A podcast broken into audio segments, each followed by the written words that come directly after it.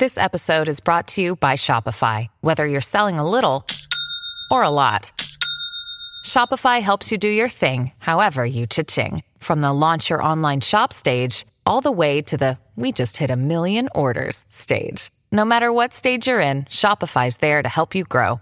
Sign up for a $1 per month trial period at shopify.com slash special offer, all lowercase. That's shopify.com slash special offer. Hi, I'm Daniel, founder of Pretty Litter. Did you know cats tend to hide symptoms of sickness and pain? I learned this the hard way after losing my cat, Gingy. So I created Pretty Litter, a health monitoring litter that helps detect early signs of illness by changing colors, saving you money and potentially your cat's life. Pretty Litter is veterinarian developed, and it's the easiest way to keep tabs on your fur baby's health right at home. Go to prettylitter.com and use code SPOTIFY for 20% off your first order and a free cat toy. Terms and conditions apply. See site for details. Hardee's signature Frisco burger and Frisco breakfast sandwich are the kind of goodness people drive across town for. Classic favorites on a toasted sourdough bun. Only at Hardee's. Goodness in the making. Participation may vary. Impact of Influence The tragic story of a powerful South Carolina family and the mysterious deaths they are linked to. Hi, friend Matt Harris and Seton Tucker here, and so grateful that you're listening. We always, always, always appreciate your questions, thoughts, insights, and how we can be better.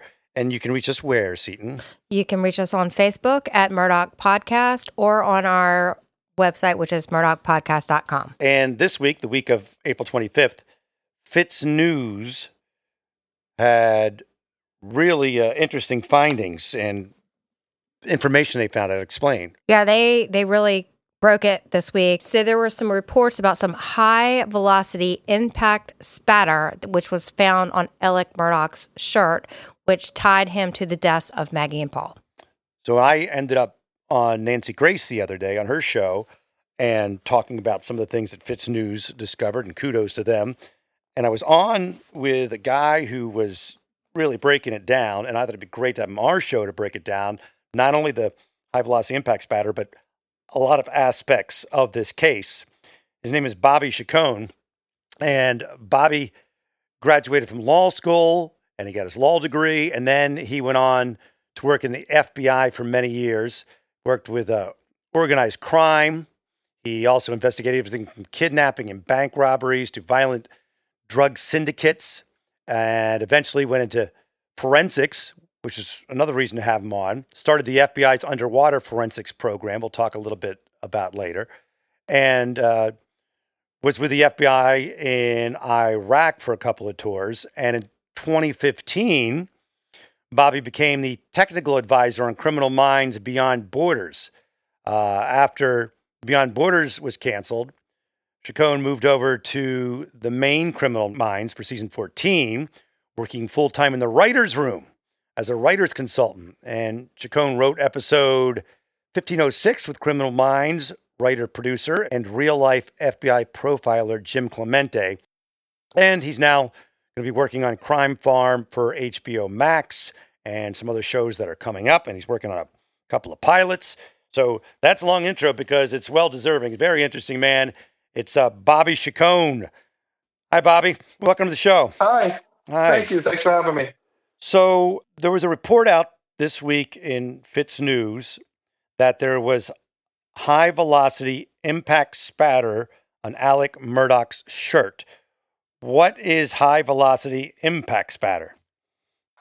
So, high velocity impact spatter is um, usually liquid or other material that comes from off of a body when it's impacted by something. Now, normally, as we normally think of that, that's a bullet from a gun. Doesn't have to be. It's anything that makes. If you imagine a hammer hitting a head, a human skull, there would be that high impact spatter coming off. Now, in the forensic world, normally 90 some odd percent of the time, we're talking about a bullet entering a body, and the majority of that spatter is made up of blood. Although, if you can imagine, if it's a headshot, that spatter might consist of bone, also cerebrospinal fluid from the brain cavity, and things like that. So it's it's material that that that comes from a body after being impacted at a high velocity from something, either a blunt object or a bullet from a gun. And how close to the body or the impact would the person with that spatter be? Oh, you'd have to be fairly close. There's a couple of factors that impact that.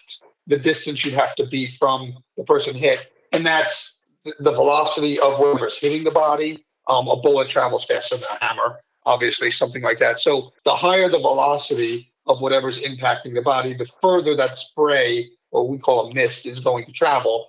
But it also dissipates very quickly. So it's it's not very it's not very hardy to begin with. This is a mist. It's it's um you know, and so it, it doesn't travel that far and it dissipates quickly.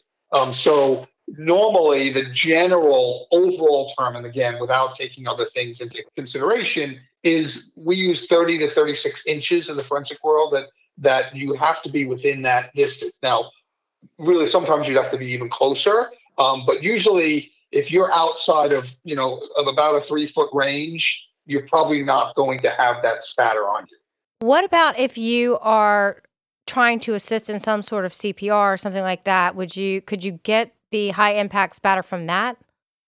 No, the spatter only happens at the point in time of the impact. Right at that point in time, that's when the spatter emanates from the wound and it dissipates very quickly. So if you're providing CPR, the only the only other thing that might happen is if someone aspirates, in other words, when they're exhaling and you're over them and they have a, a wound to the chest and you're trying to do a CPR, which isn't indicated on that kind of wound, but if someone's doing that and the person aspirates, uh, which means they exhale the foamy blood that's in their in their lungs, you might get that on you. But that a, a good forensic examiner will be able to differentiate that that that lung material coming out and uh, impact spatter if they if they examine it close enough. That's the only other. That's the only way you might get something that looks like it. It's that frothy, foamy type material that that someone would cough up onto you. But again, that that would look different under a really uh, thorough forensic exam than actual spatter that comes from an impact. When I was on the Nancy Grace show with you, we talked about the guns that the Wall Street Journal reported were used, which was a, a shotgun of some type and an AR, I believe, 15.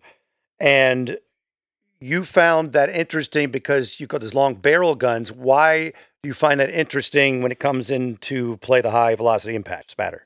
The theory is the first theory I was operating on was if Murdaugh was near his wife and son at the, at the point that they were shot, that he might have been one of the shooters. But since both of the AR-15 and the, and the shotgun are we call we call long barrel weapons as opposed to a pistol or a handgun or revolver, which is both pistols and revolvers are handguns. That means they're just held in one hand, as you can imagine. Um, long barrel guns are obviously with a long barrel. They're shoulder mounted. Usually, you you you have to kind of brace yourself against it for the kickback of, of especially with a shotgun. Um, so those long barrel weapons, you have to be further away from someone to shoot them um, for a number of reasons. Number one, just to operate the weapon. Number two, to have some kind of stealth ability so the person doesn't see you aiming the gun at them. In, in the Murdaugh, Murdaugh case, what I understand is the, the reporting I read was the wife was shot in the back and then in the back of the head when she was down on the ground, and the son was shot in the chest and the head. To me, we always train, you know, two shots to, to the chest, one to the head kind of thing. This is like a marksman thing. It, it, to me, that remind those shot patterns indicate to me someone, not necessarily an assassin, but someone that's been trained in, in, in weapons and shooting at targets at least that are human, like like human targets, like cardboard or whatever. Um, not not just a general hunter wouldn't do two to the chest, one to the head. Not as just a person who's shooting deer wouldn't wouldn't fire that shot. Right, you wouldn't be pra- even practicing two to the chest, one to the head. I, I used to hunt deer. You know, you you you shoot a deer target and you shoot towards the center of mass of the deer. Um, and so the, the, the shot patterns that they were killed with reminds me or indicates to me someone that's a little more professional and and certainly a targeted assassination type thing. The spatter usually comes from a headshot, and if the wife was shot in the back and then she fell and then she was shot in the back of the head, her spatter would have been just into the ground. He wouldn't have got that on him. The son, if he shot in the chest and he shot in the head before he falls, that's much more likely to have spatter that's in the surrounding area. And particularly if he shot in the head from the front, which he, it sounds like from the reporting that he was, to me, it sounds like he walked them into the kill zone. If he was, if he knew the assassins were lying in wait and he was walking them in, um, he would have been very careful where he stood, obviously, because he knew they were about to be shot. And if he was off to the side or into the rear and side of his son, a headshot from the front of his son would have propelled that impact spatter back and to the sides. And so he would have been in the line. So my theory would be that that spatter comes from one person and it's probably the son. And then now they could, if they have enough spatter material, they can actually do a DNA if it's not if it's not mixed up and contaminated with other material that was also there. But my guess would be that that spatter comes from the son. Uh, well, there was a Wall Street Journal article back from September that talks about the AR 15 and this blackout uh, 300 ammo that was used. Um, and interestingly enough, you look at the police report, they redact how many the ammo they said there was ammo found but the number was redacted it was it was very curious i don't know why they would possibly redact the amount of ammo cartridges they found it's interesting because they did say also i read somewhere that one of the guns and i don't know that they even said which the ar or the shotgun belonged to the murdaugh family is that correct yeah one of them they that it's been reported that one of the guns belonged to the family but but they it has not really been clarified which gun belonged to the family. It does seem that the AR 15 was the one that was not recovered or turned over from for inspection based on the police report. They use very obviously very different ammunition, right? The, the AR and the and the shotgun. Shotgun is a very the shotgun is like a sledgehammer, and the AR-15 is more like you know a surgical knife. Well, we heard uh, there was a uh, one round of buckshot and one round of birdshot, I think they called it, right? That's, that would be out of the shotgun. They, yeah, yeah, yeah. Does that strike you as odd? There was two different, possibly two different versions of ammunition. Well, I mean, yeah, it, it's a little odd. I mean, we used to in the FBI, our, our load was slug, but I think sometimes you you loaded buckshot first. So the difference is buckshot is um, so it's a, the amount and the size of the pellets that come out of the shot. So birdshot is more pellets come out and they're smaller. Buckshot is larger pellets and there's less of them, obviously. And then a slug is simply a slug. It's one big piece of lead that flies out of that shotgun. It's very devastating. The smaller you go with the, you know, from buckshot to birdshot, and then there's numbers of birdshot, what number, and it goes lower and lower that means those the, the, the pellets in there get smaller, and if this you know the smaller the pellet, the more you can fit into a shell casing. So you have a spread on it. So yeah, it, it, it surprises me because if I was I hate to use that term, but if I was going to kill someone with a shotgun, um, I would I would and I knew I was going to do it from close range, I would certainly use slug because it's a, it's one big massive piece of lead that flies that shotgun and does a lot of damage quickly. Whereas buckshot and certainly birdshot, um, you know, it might not even kill the person. Uh, buckshot probably would at close range, but um, birdshot would not. Uh, so that that surprises me. The mix and the fact that they weren't using slug ammunition in a shotgun surprises me. All this new evidence that has, or reports that have come out this week, I keep going back to there were two weapons and to me, I've always thought that that meant two killers because it seems odd that one person would put down one weapon and then pick up another. What What are your thoughts on that? No, I agree with you. I think that I think it it almost undoubtedly was two shooters, and and if the reporting in FitsNews is true this week that he had that high impact spatter on him, I would say he wasn't. He was not one of the shooters. I was going on the assumption that he was one of the two shooters. But if this reporting is correct, my theory would be, and I'm not privy to obviously the inside investigative files, my theory based on the public reporting would be there were two shooters and Alex Murdaugh was not one of them. The time of death ruled 9 to 9:30. In your experience, is the time of death a 30 minute window? That seems awful short, right?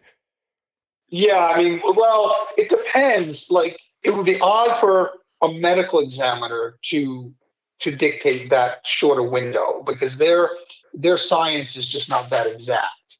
Now, what we what we would normally do is take the medical examiner's window and and see if we could develop any other investigative evidence that could narrow that window. So, like for example, a lot of times a medical examiner will give you a last meal eaten and what time, so we know the person ate, you know, six hours ago, so they weren't dead 12 hours ago.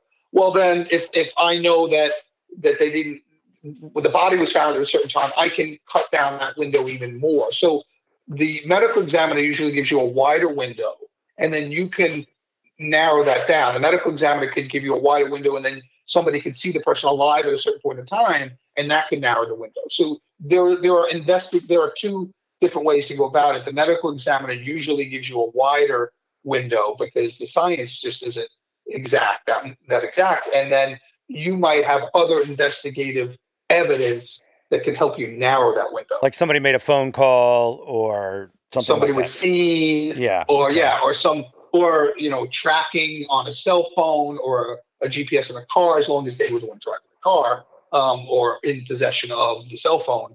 Uh, yeah, yeah, you can you can do that, and you can investigatively narrow that window. But it would be very odd for a medical examiner or coroner to give you that narrow a window. But it's not unheard of to take that wider window that the the medical examiner gives you and be able to narrow it down with some investigation. The crime scene was roped off, eh, but there was some controversy over the fact that family members were allowed to go into the house after the murder, and some were saying that should have been part of the crime scene. So my question to you is someone shot in a yard, there's a house, is it odd to allow people to go back into that house, relatives and family members, or is a could a crime scene be really narrowed down to I don't know, thirty yards or forty yards, and everything else is in, in, in fair game? The general rule that we used to follow, and I did crime scenes for 19 years, is you establish the crime scene as as wide and as large as you possibly can, reasonably can, and then you narrow it as you as you work it, because you can't do it the other way around. Because if you do a very if you rope off a very small area anything outside that area gets contaminated pretty quickly and by contaminated i mean the press comes onlookers neighbors family members come and contaminate anything outside your perimeter so a good practice is always make it as wide as possible as big as possible and then, as in the first minutes or hours that you're working that scene, you realize, oh, we don't need it this big. Let's contract yeah. it a little bit. And you're okay then because in still inside that water perimeter, nothing's being contaminated. Uh, yeah. If you make it too small, you yeah. can't make it bigger later because it's already been contaminated. Um, so yes, the, be- the best practice is to make it as wide, even if it ticks some people off and it makes some people uncomfortable. You know, that's just the way it is. I mean, because remember we're you know forensic scientists we're we have to preserve that seed as because you only get one crack at it when it's not contaminated and so um, if it ticks people off you you know i used to hand family members off to we had victim witness people that were trained in, in dealing with family members so i could do my work but in a case like this certainly i would have might, maybe made that a little wider but one of the factors that infected this case throughout is the Murdaugh family influence. And, you know, this was a powerful, well known family. And dealing with a family like that in a local community is is makes it much more yeah. difficult um, to say you can't go in your house. And I can see that pressure coming to bear, particularly in something like this where you're trying to establish a crime scene and say you can't go in your own house. I mean, these mm-hmm. some of these people in this family were former prosecutors in that area, and so yeah, I think that that's a contributing factor, um, or could be a contributing factor to how the crime scene was established. Is their is their influence, and and it's tough. I mean, look, I've done it. I've run up against that. Family members get very upset, particularly when you know their their family members are, are deceased. And our analysis is always, you know, you're dealing with grieving family members. You don't want to look callous and you don't want to look unfeeling. But in the back of our minds as investigators is the family's right. always in the in the suspect pool. And so, you know, we don't know. Even if it's a missing child, you, you're dealing with a potential where a family member could be the perpetrator. And so you don't want to look like you're callous and you don't want to look like you're not sympathetic to a grieving family. But at the same time, you have to always, in the back of your mind, it's always your suspect pool. Who's in your suspect pool? And, and so that in this particular case, I think that the uh-huh. better course would have been to establish a wider crime scene perimeter and then narrow it as you go along. So now it's been over 10 months since the deaths of Maggie and Paul, and we still don't have any sort of forensic evidence that has come out to the public. Do you find this to be a long period of time? No. I mean, there's a couple of different uh, phases of this stuff that goes on. And so when we collect it, obviously, you have to collect it properly, and then you have to deliver it to the laboratory. And then the laboratory has a certain hierarchy of testing that's done um, and examinations that done that's done. So DNA, tool marks, firearms, ballistic evidence, all of that they work together, and they have to be done in a certain sequence because just the carrying out of one exam could degrade the evidence, so another exam might not be able to take place. So what you try to do is you try to do the exams in sequence so that and, and, and I don't know the sequences. I'm telling you, I, I know the lab personnel know the, the sequences that stuff has to be done so that it remains viable for future exams, different exams, because many different exams could be subject to the same piece of evidence could be subject to many different types of exams. And so you don't want the first exam ruining that piece of evidence for future exams. So there's a sequence, number one, there's a sequence. Number two is how much material you have. So sometimes, you know, a, a particular exam might use up, say, blood or, or material like that that you're trying to get DNA out of.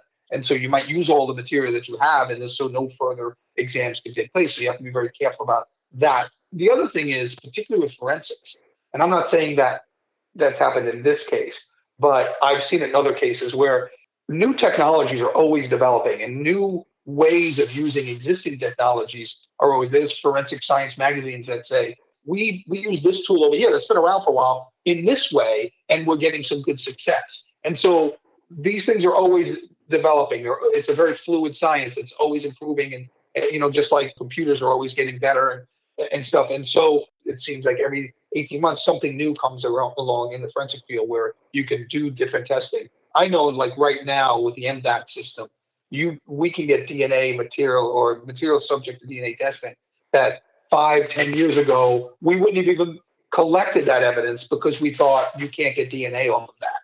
But now with new technology, you can.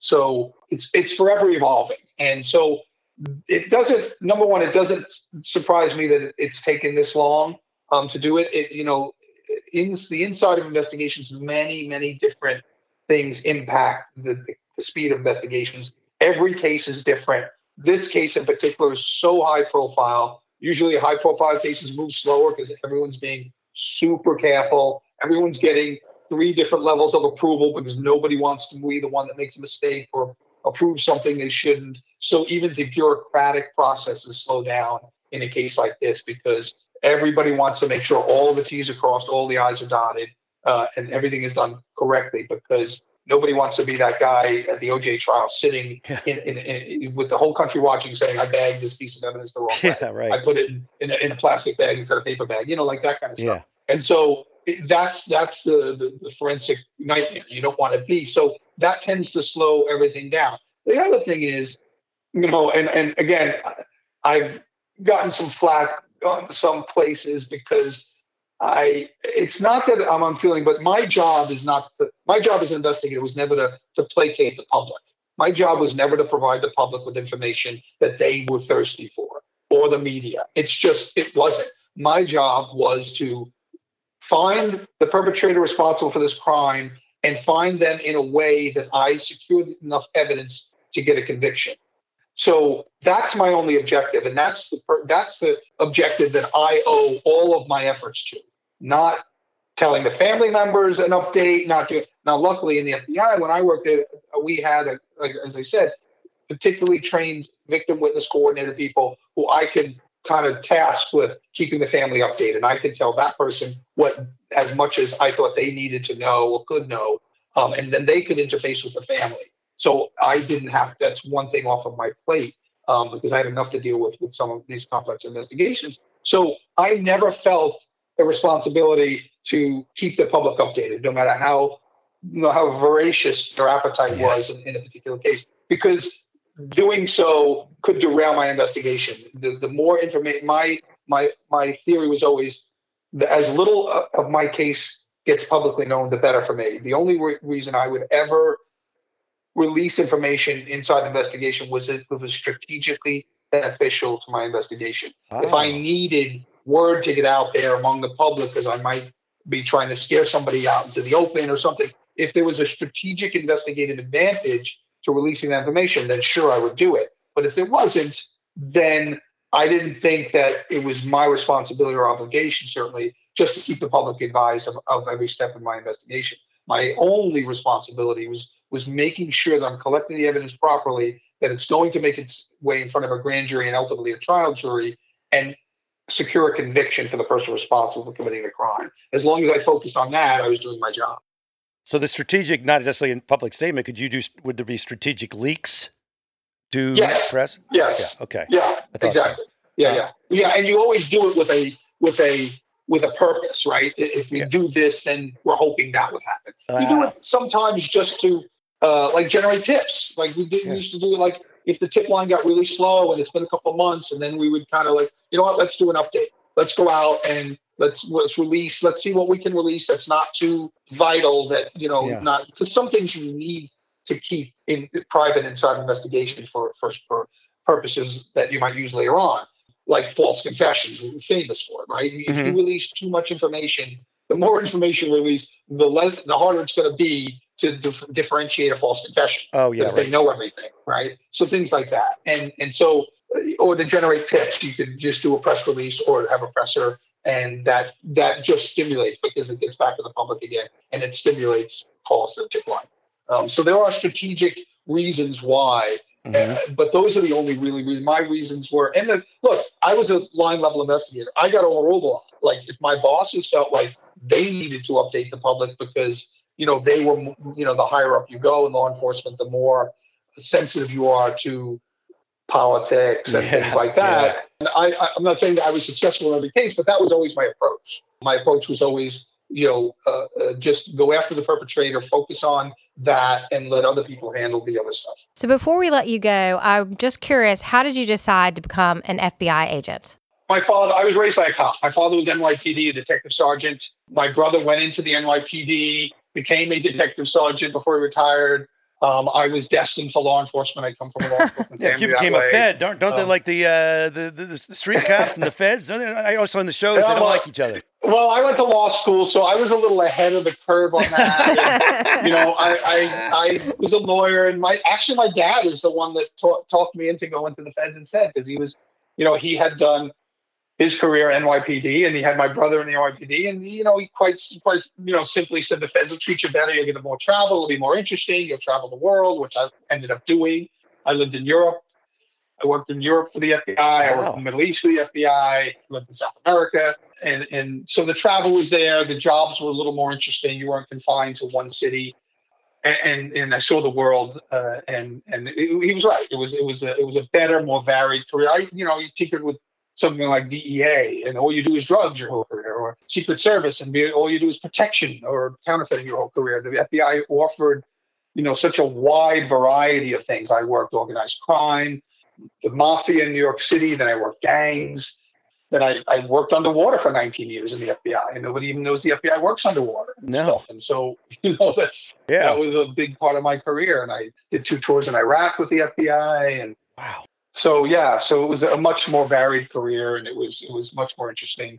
I think. Like I love the NYPD; it's my family legacy, history, and stuff. But I, you know, I my brother and I still joke about it, but um, that, that was that, that was the road that was the path that I took and I don't regret it you know one bit I could talk to you like for said, hours, man. I could talk to you for tra- hours. it traveled the world and like I said I I actually established the FBI's underwater forensic program it didn't exist um, before Really? 1998 and I was tasked with setting up the underwater forensic and underwater crime scene program in the FBI which resulted in four dive teams so New York Miami DC and LA all have FBI underwater forensic dive teams uh, Wow. which I led two of them yeah, I was the team leader on New York, and then I was the team leader when I retired in the LA uh, dive team. Again, we, you know, but my my as the LA dive team leader, my responsibility covered from the Mississippi River to the border of India and Pakistan.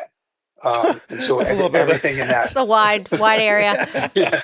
Yeah, my, my counterpart in Miami had the entire southeast of the United States and all of South America, Central South America. Wow. So, um, you know, we travel the world, and wherever we were needed, we would we would go, and we would put boats and planes on a big Air Force plane, and they would fly us where we needed to go, and we'd get out and get in the water and, and prosecute underwater crime scene. Mostly. Now you've gone all Hollywood on us, Bobby. now a writer, yeah. Now I'm like, well, because you know, having knee surgery soon. I had sh- shoulder surgery last year. It was very physical it was a very physical career, especially on the dive team for 19 years. It was a lot of, you know, throwing big tanks up on your shoulders and and, and carrying stuff. And, um, and now I'm paying the price. So now I can now I chose a second career where I don't have to be as physical because my body writer's cramp. Yeah, a little. Hey, yeah, hey yeah. Bobby, this has been cool, and I definitely want to do it again at some point if you're a game. Absolutely. All right, sure. man, Bobby. Thanks a lot. Thank thanks you so much. Me. This is thanks, really Bobby. super interesting. Yeah. Anytime. Thanks. So we had originally planned to do kind of a deep dive into Maggie and Paul's death on this episode based on listener uh, requests. And then with breaking news, we had to kind of pivot, and you had this great opportunity with this FBI agent, which I thought was fantastic. But we are still planning to do this episode. So we'd love for you to kind of go to our Facebook page, which is Murdaugh Podcast, and tell us your theories and motives and all of that and we will uh, discuss it on the next episode again, unless there's some breaking news that uh, comes up. You can also email me, Matt Harris Podcast at gmail.com. Again, look credit to FitsNews for their stories this week, and we will talk soon. Step into the world of power, loyalty, and luck. I'm going to make him an offer he can't refuse. With family cannolis, and spins mean everything. Now, you want to get mixed up in the family business. Introducing The Godfather at Chumbacasino.com. Test your luck in the shadowy world of The Godfather slot. Someday, I will call upon you to do a service for me. Play The Godfather, now at Chumbacasino.com. Welcome to the family. No purchase necessary. VGW Group. Void where prohibited by law. 18 plus. Terms and conditions apply. My name is Bill Huffman, and I am a former Cleveland news producer and I am now the host of the podcast, Who Killed?